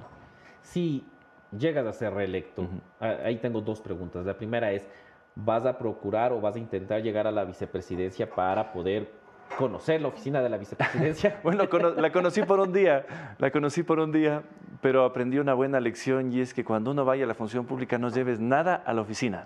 Yo en la oficina del CAL tenía, me parece que tres cuadros de toros, que me gustan mucho los toros, eh, y al final, bueno, nos sacaron no me ha dado pena por los asambleístas, me ha dado pena por la gente que tenía situaciones de discapacidad, eh, madres embarazadas, les patearon como perros a todos en la asamblea, ¿no? ¿a ti cómo te entregaron las cosas? ¿Cómo te ah, entregaron las cosas? No, nos prohibieron entrar a los asambleístas al edificio, entonces absolutamente prohibido. Yo evidentemente no es que iba a entrar, pero alguno de los colaboradores fue a sacar y estaba con la policía ahí como que fueran delincuentes, ¿no? Realmente un maltrato. Y además lo curioso, lo que ha pasado con la Asamblea en estos meses es sin duda motivo de fiscalización de la próxima Asamblea. ¿Quiénes han ingresado? Cercanos a quienes del gobierno son los que han ingresado y sobre todo por qué han maltratado a madres embarazadas, a personas que tenían enfermedades catastróficas y con la afiliación como empleados de la Asamblea se atendían en el IES. Todo eso les han tratado como a perros. Así que digo, no me preocupa lo que ha pasado con los asambleístas, pero sí con los trabajadores que no debían ser tratados así. Otro de los temas que eh, la semana pasada causó revuelo claro. es la posibilidad de retomar el juicio político. La, gran noticia de muchísimas gracias, Pucha, qué, bueno y, que, y que nosotros lo sometimos a, los constitucionalistas para saber si era posible aparte. Y, llegamos a un sí, pero no. Ajá, porque sí se puede, pero no lo sé. Viviana Veloz dijo esto en, eh, en, una entrevista en Radio Pichincha y habló de la posibilidad de retomar el juicio, eh, una posibilidad que está muy ligada en algunos casos a que, por ejemplo, tú seas reelecto. ¿Lo han conversado al interior del Partido Social Cristiano? ¿Tú personalmente crees que se podría retomar el juicio político? Eh, no se ha conversado esto al interior del partido. Yo en lo personal creo que jurídicamente se puede retomar el juicio así como se suspendieron los plazos para las leyes, para los procesos de fiscalización. No podemos decir que los procesos de juicios políticos que estaban, por ejemplo, en la Comisión de Fiscalización desaparecen, es decir, todo se reactiva. Yo creo que lo mismo puede pasar con el juicio político. Ahora, habrá que ver qué composición política tiene la nueva Asamblea qué expectativas ciudadanas existen sobre ese juicio. Quizás los ciudadanos ya no están interesados en que ese juicio concluya, sino en que se hagan temas emergentes en la nueva asamblea que solo tendrá 18 meses, pero jurídicamente se puede, por supuesto. Sí, pero ese, es un tema y eso me, gustaría profundizar ahí, porque a lo mejor y la gente, o sea, espera que una asamblea de año y medio y un poquito más se dedique a solucionar problemas como la ley de gestión de riesgos, eh, leyes que son urgentes en lugar de solo sacarse la pica de votar al presidente 10 días antes. Sin duda, por eso yo creo que la próxima coyuntura va a estar matizada por eso. Habrá que ver primero cómo se compone la Asamblea, quiénes llegan a la Asamblea y si lo pertinente es para los ciudadanos que tienen expectativas de que la Asamblea con un nuevo presidente, porque la mejor noticia de la muerte cruzada es que también se va el presidente de la República, y justamente algo que ustedes comentaban y entiendo que ya están investigando, que es el tema de los chalecos. Eh, yo lo dije en mi discurso de interpelación porque yo sí tengo los contratos y estaba en proceso de fiscalización con Ministerio de Defensa y Ministerio del Interior y no han comprado nada, de nada. Es decir, todos son ofrecimientos, todas son mentiras y por fin creo que esta novela se acaba ya y eso será eh, el punto de partida para un nuevo gobierno, un nuevo presidente que tendrá también que presentarle una visión al país para esos 18 meses y yo creo que la Asamblea tendrá que, en lo posible, eh, enfocar su trabajo a esa visión. Por eso, el juicio político jurídicamente se puede reactivar, habrá que ver su pertinencia política de hacerlo. Y personalmente, ¿a ti te gusta la idea de pensar en, decirle, señor Guillermo Lazo, usted es censurado y destituido? Es que yo creo que sí, porque en lo personal, porque ni siquiera se terminó el debate, es decir, se cortó el debate sobre el juicio a puertas también de la votación. Yo creo que eh, se podría terminar, pero yo creo que hay que ver qué sentimiento tienen las personas. Lo que está pasando en este mes no será lo mismo que pasará en los 47 días o 48 días que ya hay elecciones. Y yo creo que hay que ser respetuosos de esa nueva expectativa del pueblo ecuatoriano sobre qué se espera en ese periodo. También, eh, cuando quieras, don. Eh, sí, yo justo eso quería eh, como que resaltar. Si es que hablamos de que sí se puede retomar el juicio político, no quiere decir que, y que en algún punto se lo tome con la siguiente, eh, con la siguiente asamblea, no sería continuar con más de lo mismo. Pasamos dos años y medio con una asamblea que, relativamente ha pasado solamente dando titulares vergonzosos y no trabajando en lo que tenía que hacer. Y también eh, la situación es que em, estas elecciones son, han sido muy rápidas y existe mucho el riesgo de que la nueva asamblea que tengamos por la selección de los candidatos que ha sido rápida y por lo que ya también escuchamos que dijo el, el, vicepresidente del Consejo Nacional Electoral, que hay que subsanar muchas cosas, que tanta gente, no sabemos qué personas van a ingresar, podría ser peor que la anterior. Retomar el juicio político con una asamblea así, ¿no sería una mala decisión? Por eso yo, yo, digo, yo creo que jurídicamente, así como procede, políticamente quizás no es lo pertinente, no es lo lógico en una nueva asamblea que tiene que resolver dos problemas con una nueva visión presidencial, porque tampoco es que la asamblea hace todo por sí sola. Apoya una gestión, si hay, por supuesto, esa propuesta presidencial en materia de inseguridad y en reactivación económica. Cuando yo recorro las calles de Tungurahua, el, problema es terrible. No solo es un tema de inseguridad, quizás no a los niveles de Manaví, de Esmeraldas o de Santa Elena, pero ya han empezado a vacunar a negocios en el centro de Ambato. Y es algo que no pasaba. Es algo que no pasaba. Y lo otro, los prestamistas, que son estos, eh, sobre todo nacionalidad extranjera, que van y hacen los préstamos de 200 y 300 dólares y van luego con la moto a cobrar, están ya en toda la provincia de Tungurahua. Y lo otro, el, segundo gran problema de la gente es que no hay plata. No hay plata, y me dicen eso, no hay plata para la próxima semana, no hay plata para el próximo mes. Entonces yo creo que esas son las grandes demandas que tiene que resolver un nuevo gobierno, una nueva asamblea y algo también que tiene que ir a la par, sin persecuciones y sin odios, fiscalización a lo que este gobierno ha hecho sin asamblea en estos meses. Y les voy a dar un simple ejemplo. ¿Qué pasó finalmente con el tema de las Galápagos? ¿Quién tiene en sus manos el contrato que han firmado o el convenio que han firmado con este fideicomiso de Delaware sobre la posible explotación de ciertos recursos de las Galápagos? Nadie. Eso podía tener la Asamblea. Entonces, yo creo que a la par tendrá que haber esa fiscalización para que haya verdad, para que los ciudadanos conozcan qué se han hecho estos seis meses, qué está pasando en nueva contratación pública, en fin, yo creo que eh, esas son las tareas de la próxima asamblea. Pero tú crees que esta próxima será, esta próxima asamblea será peor que la de la de Yori, porque ya tuvimos una mala, la de Litardo, dijimos no puede, no puede haber una peor, vino Yori con todos ustedes, después viene la siguiente. ¿Creen que podría ser peor? Siempre la que estará en funciones será la peor y siempre veremos a las anteriores asambleas como mejores. Acuérdense ustedes que vinimos de una asamblea donde se repartió también el poder eh, de los hospitales a cambio de votos en la asamblea y esa aparentemente parecía mejor que la que hubo eh, antes de la muerte cruzada. Seguramente la nueva será peor que la que estuvo antes, así sucesivamente.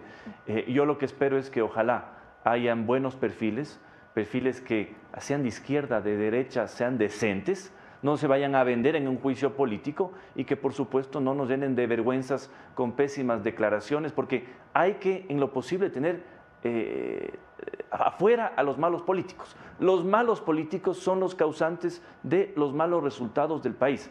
Y esos eh, hay que, ojalá no ganen en estas elecciones, pero sin duda habrán unos cuantos. ¿Y no, no les preocupa de alguna manera, ya pasando a otro tema, que las decisiones de la Asamblea le valgan carpeta a muchas entidades de control y muchas autoridades. ¿A qué me refiero? Patricio Carrillo es candidato.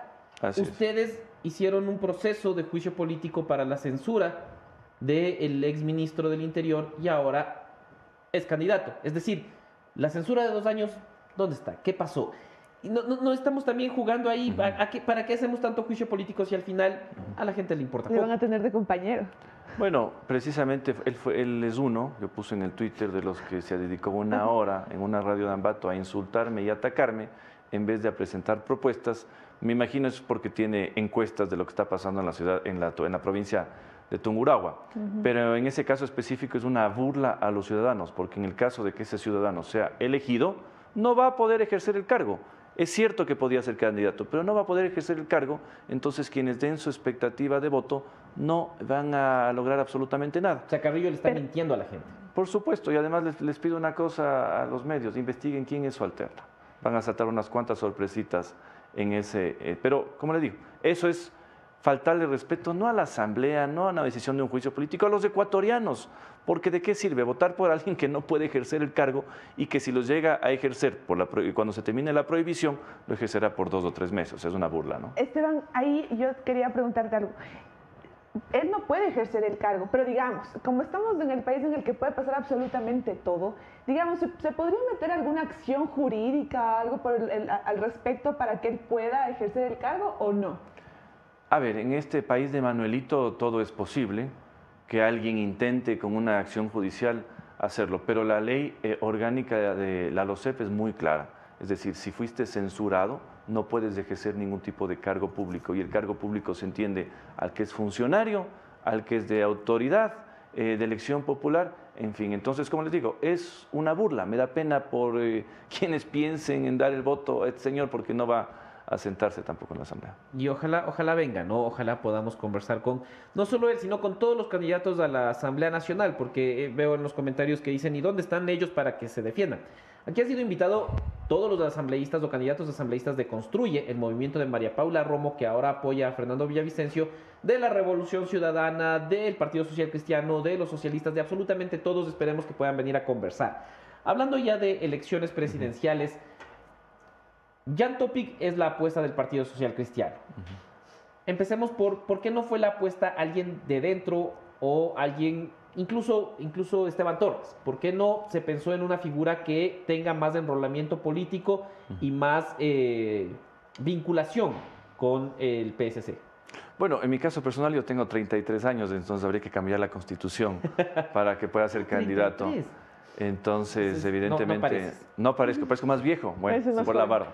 Pero, eh, no, yo creo que la candidatura de Jan Topic está generando el interés que esperamos en esta elección tan corta y por una demanda de la ciudadanía muy clara que es la inseguridad, al punto de que su crecimiento, sobre todo en las provincias de la costa, es impresionante. En la Sierra Yacu todavía mantiene algo de fuerza, en la Sierra Centro, pero a 47, 48 días de elecciones, creo que es el candidato que mayores posibilidades tiene de entrar a la segunda vuelta. Eh, como les digo, está creciendo, está en la discusión y tiene algo muy importante que no tienen el resto de candidatos, apoyo del voto joven porque el resto de candidatos, los hemos medido, están eh, muy mal en el sector joven. Topic está creciendo en el sector del voto joven, genera la discusión nacional y vamos a ver ya cómo termina el panorama en los 40 días. Pero ¿por qué su elección? Primero porque es una persona joven, eh, con decisión, con firmeza, sin miedo, que así como yo también interpreto la política. Yo no quiero ver políticos miedosos y que se orinan en los pantalones cuando vienen los problemas en la próxima asamblea o en la próxima presidencia, que conoce en materia de inseguridad y que creo que tiene la energía para eh, cumplir esa tarea específica y todo lo que está a su alrededor en estos 18 meses. Una elección cortísima, eh, en donde sin duda el partido tenía muchos cuadros, pero eh, lo lógico era presentar una opción que pueda generar esa adhesión y esa posibilidad de victoria como creo que se va a dar. ¿Te gusta la campaña que está haciendo Topic? Es decir, eh, la semana pasada veíamos el video de cómo están las fronteras, los pasos irregulares. Esta semana vimos ya el mercado y el comercio, el microtráfico interno. Eh, esta saga de, de Paso Plomo versión Claro. Jan Topic. ¿Crees que, que por ahí es el tema de la candidatura? ¿Vos la harías igual o...? Sí, yo, yo, yo como estoy leyendo la elección y por eso es que en Tungurahua yo estoy haciendo campaña en mi carro y en otro carro que me acompaña, caminando, saludando, eh, y siento eh, que las, las personas buscan ese tipo de campaña. Ahora, hubo un candidato presidencial que a propósito que me insultó en la tarima, lleva buses, lleva eh, cantantes, lleva cosas. Creo que la política antigua y tradicional no va a cuajar en esta elección y por eso veo que lo que está haciendo Jan Topic, primero con esa especie de mini documentales de cómo te puedes pasar la frontera cinco veces el mismo día pagando un dólar, y la gente ha visto ese video. Ayer hubo uno sobre lo que pasa con las mafias, incluso en alta mar. Eh, creo que esa es la forma de hacer campaña, una campaña ciudadana donde escuchas a la gente. La gente no quiere ver al político derrochando el dinero en las caravanas, en una serie de cosas. Además, la semana va a ser muy corta, la campaña oficial, Claro. siete días, no creo que haya tiempo para eso, sino que es de esa campaña, escuchar a la gente, conectarse con la gente y hacerles las propuestas que se pueden primero cumplir, porque no queremos tampoco aquí impostores y falsos políticos, eh, y que luego, por supuesto, se pueden hacer de la mejor manera. Pero tú no crees que también existe esta, esta percepción de que él solamente se está eh, moviendo por diferentes lugares peligrosos, haciéndose los videos y no planteando en realidad cosas que se puedan hacer. Él cuando estuvo en la frontera norte hablaba de muchas cosas para poder tener el control de la frontera norte y sur, de dinero sobre todo, bastante plata para poder invertirle ahí y controlarlo. ¿No te da la percepción de que solamente se está paseando? Yo creo que se está activando electoralmente en las provincias donde hay mucha más demanda por el tema de seguridad. Y él me contaba, porque tuvimos un encuentro en Guayaquil, de la inacción y el abandono que ha hecho este gobierno. Con 117 mil dólares o 120 mil dólares, aíslan las comunicaciones, por ejemplo, y les quitan el wifi, los celulares y todo ese centro de operaciones que son las cárceles de Guayaquil a estas mafias. ¿Por qué el gobierno en dos años no ha podido poner inhibidores y cuando vamos al banco no podemos usar el celular? Pero en las cárceles se hacen fiesta. El control de las fronteras, la reactivación, por ejemplo, de los radares para que las avionetas no hagan de las suyas. Este gobierno se estrenó se, le dañaron misteriosamente los radares y hasta ahora no reparan. Y sobre todo, la gestión en, el tema de seguridad. Entréguenle los famosos chalecos. Por eso vi que Luis Eduardo está ahí haciendo algún tipo de investigación sobre la fallida mentira que nos hicieron creer sobre que venía el apoyo israelita a la seguridad. Y así nos han mentido en todo. Vean lo que acaban de hacer con los espectáculos públicos, con mucha razón una persona que tiene una radio en Quito y que es muy respetada en el ámbito de los shows dice, nos han mentido. En campaña decían cero por cero iba a los espectáculos públicos y ya empezaron a cobrar, ¿no? Entonces, por suerte yo creo que este gobierno termina y espero que quien se siente en la presidencia de la República, sea quien sea, tenga los pantalones bien puestos la decisión y no les llegue a mentir a los ecuatorianos, porque no hay tiempo de aprender en la próxima, ni, ni, en la próxima asamblea ni en la próxima presidencia. Hay que hacer las cosas con una velocidad que no se ha visto antes. ¿Se lo puede hacer? Por supuesto, con decisión. No hay chalecos, haga un proceso pues, de emergencia, contrate los chalecos. No hay armas, haga un proceso de emergencia, eh, compre las armas para los policías. Pues no les manden al matadero eh, como lo están haciendo ahora, ¿no? ¿Cómo ves a la vicepresidenta de Jan Topic? Y esto te pregunto porque, claro, generó una resistencia. Creo que ya está saldado el tema, pero personalmente, ¿cómo evalúas a la candidatura de Diana Jacob? Bueno, eh, una mujer joven, inteligente, creo que le aporta ese dinamismo a la candidatura eh, y creo que en lo que ella eh, se va a enfocar, conoce sobre el tema y va a ser un buen aporte a ese binomio, más allá de que todos sabemos que un vicepresidente ni aporta mucho, pero tampoco tiene que restar. Así que yo creo que es una buena candidatura, una candidatura joven, dinámica. Eh, veo que conecta con los jóvenes, ver a dos jóvenes también en la palestra política. Eh, y vamos a ver, vamos a ver cómo va la cosa. ¿Cuáles eran las otras opciones, tanto para presidencial como vicepresidencial? Te pregunto porque en el castigo con, con Herbas, él dijo que era una de las opciones del Partido Social Cristiano. Sí, entiendo que su nombre estuvo bajo consideración en las días, porque ni siquiera hubo semanas. ¿Cómo fue la elección, ajá? Como ¿Ah? que tras bastidores. ¿Cómo lo eligieron? ¿Cómo bueno, no, hubo una asamblea eh, por Zoom, porque además no hubo tiempo de reunirse en persona para este tipo de cosas, eh, en donde se presentaron varias opciones y el partido de forma unánime, los ex asambleístas, los presidentes de los partidos, los dirigentes históricos, en fin, resolvieron apoyar la candidatura de Jan Topic y luego hubo lo mismo para respaldar también la candidatura de Diana Jacome, que partió, por supuesto, de una decisión personal de Jan Topic, lo cual demuestra mucho su independencia, pero también esa fortaleza de que cualquier proyecto político al que él pueda llegar desde la presidencia de la República va a tener también un sustento de un partido serio y por supuesto de una estructura seria política. Porque ¿cuál es la mayor tragedia de los presidentes de la República? Que el día que se sientan en el sillón de Carondelet tienen que hacer nombramientos directos a más de 3.000 personas. Entonces, si no hay una estructura eh, de partido, si no hay un grupo de líderes que puedan acompañar eso, o siguen eh, los de gobiernos anteriores, que puede ser que no sean buenos, eh, o se desarticula todo eso y se pierde el control en la administración pública. Eso es lo que hay que evitar. Ya para cerrar nada más, si ganas, ¿qué leyes vas a impulsar? Creo que es importante. Nos hemos detenido mucho en, el tema de campaña, en la visión porque Tungurahua está mal, como decía Esteban. Está pasando por una situación muy complicada de inseguridad. Totalmente. Y eso es algo, como les digo, quizás no se ve lo que se ve en Guayas, pero ¿qué está pasando? Están estos vacunadores ya en ciertos negocios, están los extorsionadores. Ustedes vieron lo que pasó en Yo conversé con los ciudadanos de Guambaló, les, les demostré mi respeto ante su decisión. Y toda la historia es terrible, es decir, hay bandas que están haciendo eso. Hay secuestro de niños en el cantón de Ceballos. Secuestraron, intentaron secuestrar cinco niños en Mocha hace dos semanas. Es decir, la cosa está saliéndose de control. Y por supuesto, a la par no se reactiva la economía. Entonces, esas demandas se tienen que cumplir en la nueva asamblea, pero por supuesto con un nuevo gobierno. En mi caso personal tengo una ventaja frente al resto de candidatos de mi provincia. Yo ya presenté 14 proyectos de ley tres se hicieron ley, es decir, que 11 están en el trámite, porque veo que muchos candidatos van y dicen, tengo 15 proyectos para presentar. ¿Cuánto se demora un proyecto en, ver la luz desde que se presenta? Cinco, seis meses, si hay respaldo político. Y hay otra cosa que la gente no sabe. ¿Cuántas iniciativas de ley están represadas en este momento en la Asamblea? En el CAL o en otro, más de 800. Entonces, ¿el país necesita mil leyes más o necesita tres buenas o, tres reformas positivas en materia de seguridad, de economía, pero con una nueva visión de gobierno? Porque la Asamblea por sí sola tampoco es que puede dirigir los destinos del país. ¿Y qué es lo que vas a presentar tú, o sea, e, e, específicamente para mejorar la situación en Tungurahua? Bueno, yo tengo eh, esa, esa expectativa de hacer ley, estos 11 proyectos de ley ya presentados en materia productiva, incluso en temas de deporte, es decir, en una diversidad de temas Creo que hace falta la propuesta del gobierno que se siente en Carondelet respecto de seguridad. Realmente las leyes están ahí, el problema es que no se las aplica, no hay presupuesto o los jueces se las pasan por encima. Muchos me dicen, por ejemplo, en Tungurahua, abogado, pero propongan que ya se pueda ver la cara de los delincuentes. Pero le digo, oiga, si eso ya es ley desde hace tiempos, yo mismo fui uno de los firmantes con otros asambleístas para que eso se haga ley pero lamentablemente no se aplica. Entonces, eh, falta esa decisión, faltan esos recursos, no sirve de nada una excelente ley si no les van a dar los dólares a los policías, por ejemplo, para que se defiendan en los procesos judiciales, como fue lo que aprobamos en la ley del uso legítimo y progresivo de la fuerza.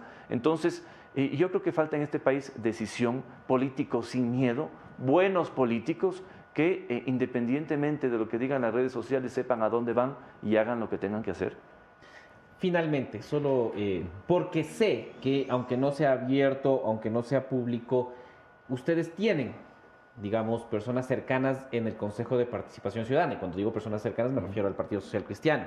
No, ustedes no hicieron una liga amarilla como la liga azul del, del correísmo, pero eh, ¿cómo ves a esta entidad? Esta entidad que se ha dedicado a ver si la tesis de la fiscal está plagiada, esta entidad que, insiste en eso, que de hecho el, jueves eh, volvió a tocar el tema y que parece que está más detrás de las autoridades que, eh, o sea, más, más con un aire de venganza que con un aire de comenzar a designar nuevas autoridades necesarias para el país. yo siempre me opuse a la existencia y a la creación del Consejo de Participación. El Consejo de Participación se crea para quitarle poder a la Asamblea en la designación de autoridades, así como el Consejo de la Judicatura también se crea para quitarle poder, poder a la Corte Nacional, es decir, en esta decisión que se dio en la Constitución de Montecristi, lo que hemos tenido ahora institucionalmente es algo peor. Yo siempre preferí que la designación de autoridades le haga la Asamblea, en donde hay eh, personas elegidas por el pueblo que tienen cercanía con sus provincias y que no están en otro tipo de cosas. La agenda del CPCC no sé si es la mejor realmente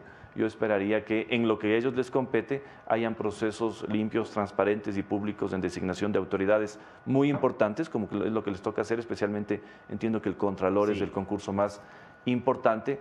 En todo caso, eh, como les digo, yo incluso voté en la Asamblea cuando hubo un proyecto eh, de reforma constitucional para que se elimine o se le quiten funciones al CPCC. Lamentablemente no hubo voluntad política y el CPCC sigue existiendo, más allá de que tengo, por supuesto, contacto con varios de ellos que me parecen personas decentes, pero que quizás el ente para mí no es eh, lógico en una democracia, ¿no? Esteban Torres, candidato a la Asamblea Nacional por el Partido Social Cristiano en la provincia de Tungurahua. Muchísimas gracias. Gracias también, gracias a ustedes. Dome, tenemos un par de recomendaciones todavía para, para Esteban también, ¿no es cierto? Porque sí, yo sé que él es re fan de la posta, entonces eh, seguro va a estar muy feliz por los nuevos programas que tenemos. Porque la provincia de Tungurahua tiene lugares hermosos, preciosos, eh, que, o sea, nunca antes vistos en este país que por ejemplo, como yo me fui a dar una vuelta por Bogotá, también me voy a dar una vuelta por Ambato, por Tungurahua, ustedes también pueden ver al verídico que se dan las vueltas por el mundo y encuentra ecuatorianos con alto valor y con muchas cosas chéveres de emprendimientos y demás. Estoy hablando de Galo Arellano porque eh, su programa Ecuatorianos por el Mundo está en la posta. Él nos contaba historias de compatriotas que con mucho sacrificio han logrado superarse en, los en las grandes capitales, así como también los puntos, en los puntos más recónditos del planeta. Ahora regresa con más fuerza, ustedes lo van a poder ver acá en la posta Ecuatorianos por el Mundo. Póngase pilas con los horarios. Y con eso nada más ya terminar, quiero mostrarles una imagen, no sé si está lista, la pasé hace poquito, así que entiendo si no está me, lista me, queda, me queda una recomendación, no sé si de una vez la doy. Ah, sí, claro, ¿cuál? Ya, porque Aquí dice que sabemos que los ecuatorianos somos people de ñeque, que nunca bajamos los brazos más aún cuando buscamos suerte en otras tierras. Esta es la otra recomendación, porque si es que ustedes vieron Ecuatorianos por el Mundo, tienen que ver Nadie sale como entró. El programa en el que junto a Galo Arellano, los emprendimientos de los compatriotas tendrán un espacio de una oportunidad para darse a conocer en nuestro país y en todo el mundo. Así que si tú eres emprendedor o quieres emprender, tienes que ver más o menos cómo funciona, cómo es este mundo. Pueden ver Nadie sale como entró con Galo Arellano aquí en la posta. Ahí está. Y lo que les decía es esta imagen que les vamos a mostrar ahora porque eh, con Esteban Torres conversábamos de esto. Y es verdad, una de las principales misiones que tiene el Consejo de Participación Ciudadana y Control Social es la designación del nuevo Contralor General del Estado. Y ya está el calendario listo. Ahí está, se pueden ver por fechas que la fase de revisión inició el 22 de junio, es decir, hace poquitos días, y la resolución de revisión del listado de postulantes concluye este 30 de junio, avanzando todo el proceso que es un poco largo, engorroso, con resoluciones, apelaciones, impugnaciones, respuesta de universidades, banco de preguntas, todo terminaría el 22 de septiembre, lo que quiere decir que el 22 de septiembre finalmente sabríamos quién es el nuevo Contralor General del Estado luego de haber estado en una época de subrogante, del subrogante, del subrogante. Porque recordemos que no hemos tenido un concurso para designación de Contralor desde Carlos Poli. Polit, claro. Desde Poli que fue Por eso te Contralor. iba a decir, ¿tú crees en esa fecha, Javier Montenegro? Yo creo que, eh, quiero Yo- creer. Yo creo que no, porque en realidad No, lleva, lleva meses, ¿no? han Lleva- pasado meses y meses en el tema que ya está la revisión, que ya están los papeles, que ya ni sé qué, que ya ni sé cómo. Se meten ahorita el Consejo de Participación Ciudadana a tratar temas como lo de la fiscalis y se están metidos en eso, aunque la Universidad Central dijo que no, y ahora dicen, ah, no, que sí van a cumplir los plazos para el Contralor. No lo sé.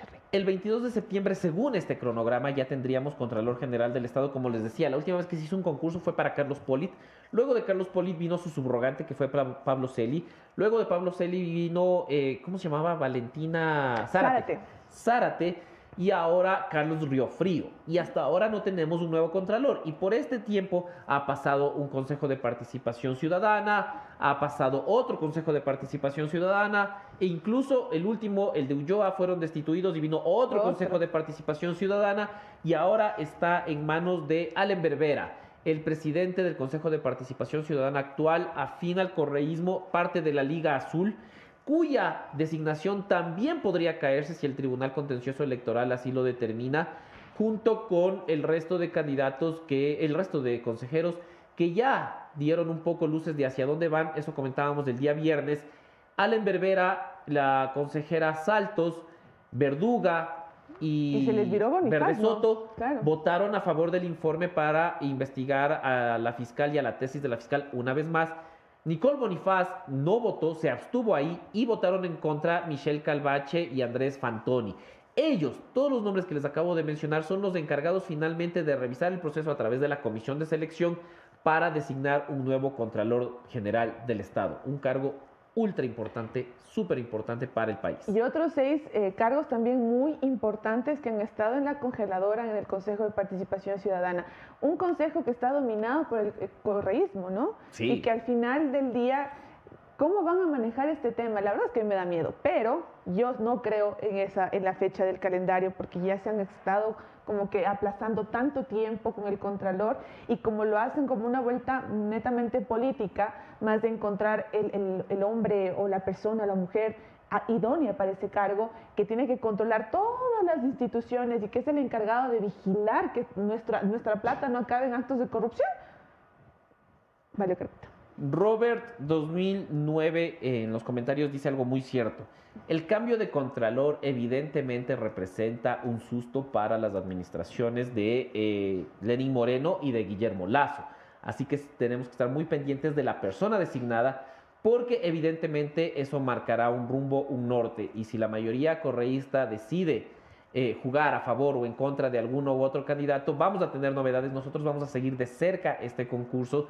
Ustedes pendientes a todas las redes sociales de la posta, porque vamos a estar muy pendientes de lo que finalmente termine haciendo este organismo que también tiene que nombrar, por ejemplo, al superintendente de telecomunicaciones. Superintendente de telecomunicaciones que estará muy de cerca con el contrato de frecuencias eh, y el contrato del espectro para las operadoras telefónicas que trabajan y que operan en el país. Así que hay harto trabajo, hay mucho que hacer. Muchísimas gracias por acompañarnos. Muchísimas gracias, Dome, por ser parte de este espacio de Café La Posta el día de hoy.